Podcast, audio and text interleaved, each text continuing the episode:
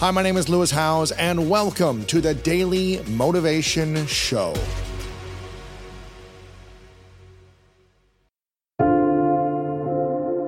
I'm great at giving love to people. I've never, very rarely, ever allowed myself to receive it. Really?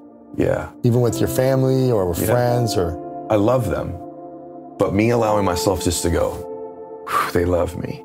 Um, I've never said that out loud till right now. wow.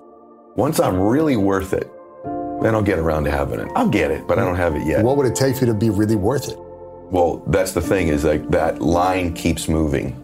Yeah. Okay. And so that line keeps moving. Like, when I'm I do that, a, I'm worth a million, okay, Right. but not till 10 million, Yeah. till 100 million, till the line moves. And what, what where it's been healing for me lately is like, I'm worthy of it now. I've always been worthy of it. And the truth is, the right type of love has no conditions on it. Like my children, I love them unconditionally. There's re- there's literally nothing either one of them could do to make me love them less or more. And I tell them that all the time. You get this or that. I can't love you more and I can't love you less. And then I realized something in my faith. God loves me even more. He's always loved me even more. He's made me in his image and likeness. And for all of you that are listening to this, you were born to do something great with your life, but that's not the condition to receive love.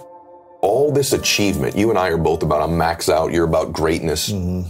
The highest form of maxing out and greatness is to give and receive love. yeah. But you didn't receive it that well. No. And I think lately I'm like, I, I feel you. Thank you. I accept that. When someone compliments me, I always go, yeah, but you know, you're. And lately I go, I'll take that. Thank you. Mm-hmm. I'll take that. Thank you. And for, at first it even felt a little insincere, disingenuous. But I've had many more moments the last, since my dad died, candidly. Since my dad died, I'm like, I robbed, it, yeah. I robbed myself of that. And I'll tell mm-hmm. you what happened. Right before my dad died, we had a conversation, and my dad said to me, I'm so proud of you, Wow. and I love you so much. And he goes, I said, Dad, he goes, No, I want you to listen to me. And he said this to me, he goes, I can't believe God gave you to me as my son. Wow. I felt loved. And I went, He's felt that way all of his life. Why did I wait till his last breaths to receive it? Hmm. And I'm not going to do that again in my other relationships. I'm not going to wait till they're gone. My dad's impact, you and I were both talking about our dads. My dad's impact is far greater on me now mm. than it was when he was gone. And you don't need to wait for that. You don't need to wait around for that in your life. You can receive it now. And I allow myself to receive it much more often now. I was always in the future, which is a good place to be. I'm not a guy who's in the past a lot. Because then you're innovating, you're resourceful, you're creating something from nothing. it's I'm not, powerful. Yeah, I'm not a past guy, but I'm a future guy. But the truth is, the best people are able to be in the future, but but be present in the, in the in the present time. And I don't, I didn't do that very well. There's a lot of times, man, when my kids would do things, and now Christine goes, "Do you remember when Bella?" And I'll go, "I don't remember." She goes, "But you were actually there." Mm. But I wasn't. So would I change that? Yes. I should have given myself the gift of being more present where I was, and I, I do that very well now. I'm very much a present know you, person. you turn your phone off after you get home and you put it in your car or whatever you do. You, you spend 10 minutes closing things out and then you go in the house and you connect. Yeah. I do. Yeah. I have strategies for it because I know Yeah. me. And then anger. I'm an intense dude. In fact, people who see me now on social that knew me back then will be like, wow, man, like you've really changed. I just thought that my intensity and even what moved into anger was strength because I saw it in my dad. Because it got results, certain Yeah. results. And I think I modeled it a little bit. My dad was a yeller, and my dad would operate, my dad could go to anger pretty quickly. Yeah. And I used to think that's what a man did. I've watched my dad in many physical fights, many angel games. I watched my Really? dad side of the freeway. I watched. Uh, we came out of church one Sunday, St. Denis Catholic Church in Diamond Bar. Some guy said something my dad didn't like in the donut line, and we got in the car. And my dad calls the guy over to the car and says, "Hey, I, what did you say?" Bam! And headbutts the guy at church in the parking Oh lot in front of all the other parishioners. Right. So I think I modeled a little bit. I didn't do anything like that, but I modeled, hey, anger, men, men can do that thing. You know, don't disrespect me. You know, that whole Yeah, thing. yeah. And so I had a lot of that when I was young. Like, don't, you know, I'm going to assert my authority. Yeah. And as I got older, it's almost become funny to me. And what it be, what the change for me was having kids. I'm like, if someone ever spoke to my daughter or my son the way that I have talked to some of these people that have been around me, and for someone like you that knows me now, they'd be like, there's just no way, man. No, man, I really did. I really said things I regret. I really did things that were out of anger too often, and and um, I don't like that guy. Anytime I see someone operating out of anger, I think they're afraid. Yeah. And so for me, it's uh, when do I get angry? I got angry today. So my show got posted today, and someone on my team posted it incorrectly, and it wasn't on YouTube.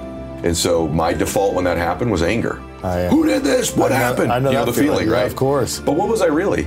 I was afraid. I was afraid the show wouldn't do well. I was afraid it would be embarrassing. I was afraid the guest was going to be upset with me. Uh-huh. So when I operate out of anger, it's always fear. Well, what about back in the day when you were hard on people? I was afraid I was going to be broke. I was afraid we were going to lose the business. I was afraid this situation was going to happen. I was afraid someone was going to shame me, so I'm going to get in front of it and be angry with them. So for me, anger is just a manifestation of fear. And when I see it in other people, men or women, I have empathy for them because I know they're afraid. Yeah. And I really do believe that. I think anger is always a result of some type of fear. Hmm. The idea that still people manage a day in 24 hours is hilarious to me. That this archaic concept that a day is 24 hours is bananas. Like the 24 hour day was just made up by somebody about the sun and the earth Right, going right. around each other, you know, 100 million years ago or whatever it was. And this is before there was electricity, there were uh-huh. cars, yeah. there was the internet, there was a smartphone. So you're going to tell me I should measure my day the same duration of time, I uh-huh. calibrate time, when the same dude didn't have the internet?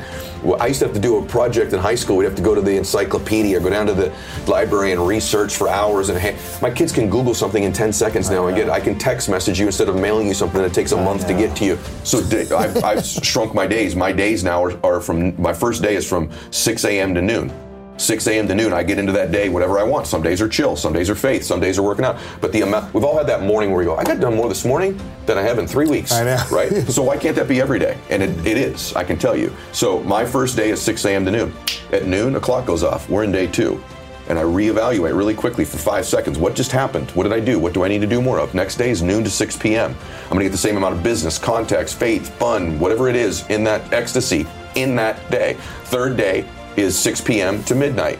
It's a third day. This gives me three days in one day. I Wow. get 21 days a week. If I get 21 days a week, you get seven. Stacked it up over a month, a year, five, ten years. I'm going to smoke you in life, right? and I've Yep. bended and manipulated time so that my accountability is different. It's not the end of a day or end of a week or end of a month. It's at the end of a basically a six or eight hour window.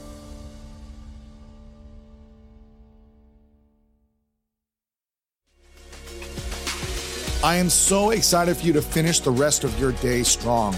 If you enjoyed this episode, make sure to click the link in the description and it'll take you to the full episode of my other show, The School of Greatness. Make sure to come back tomorrow for another episode of the Daily Motivation Show.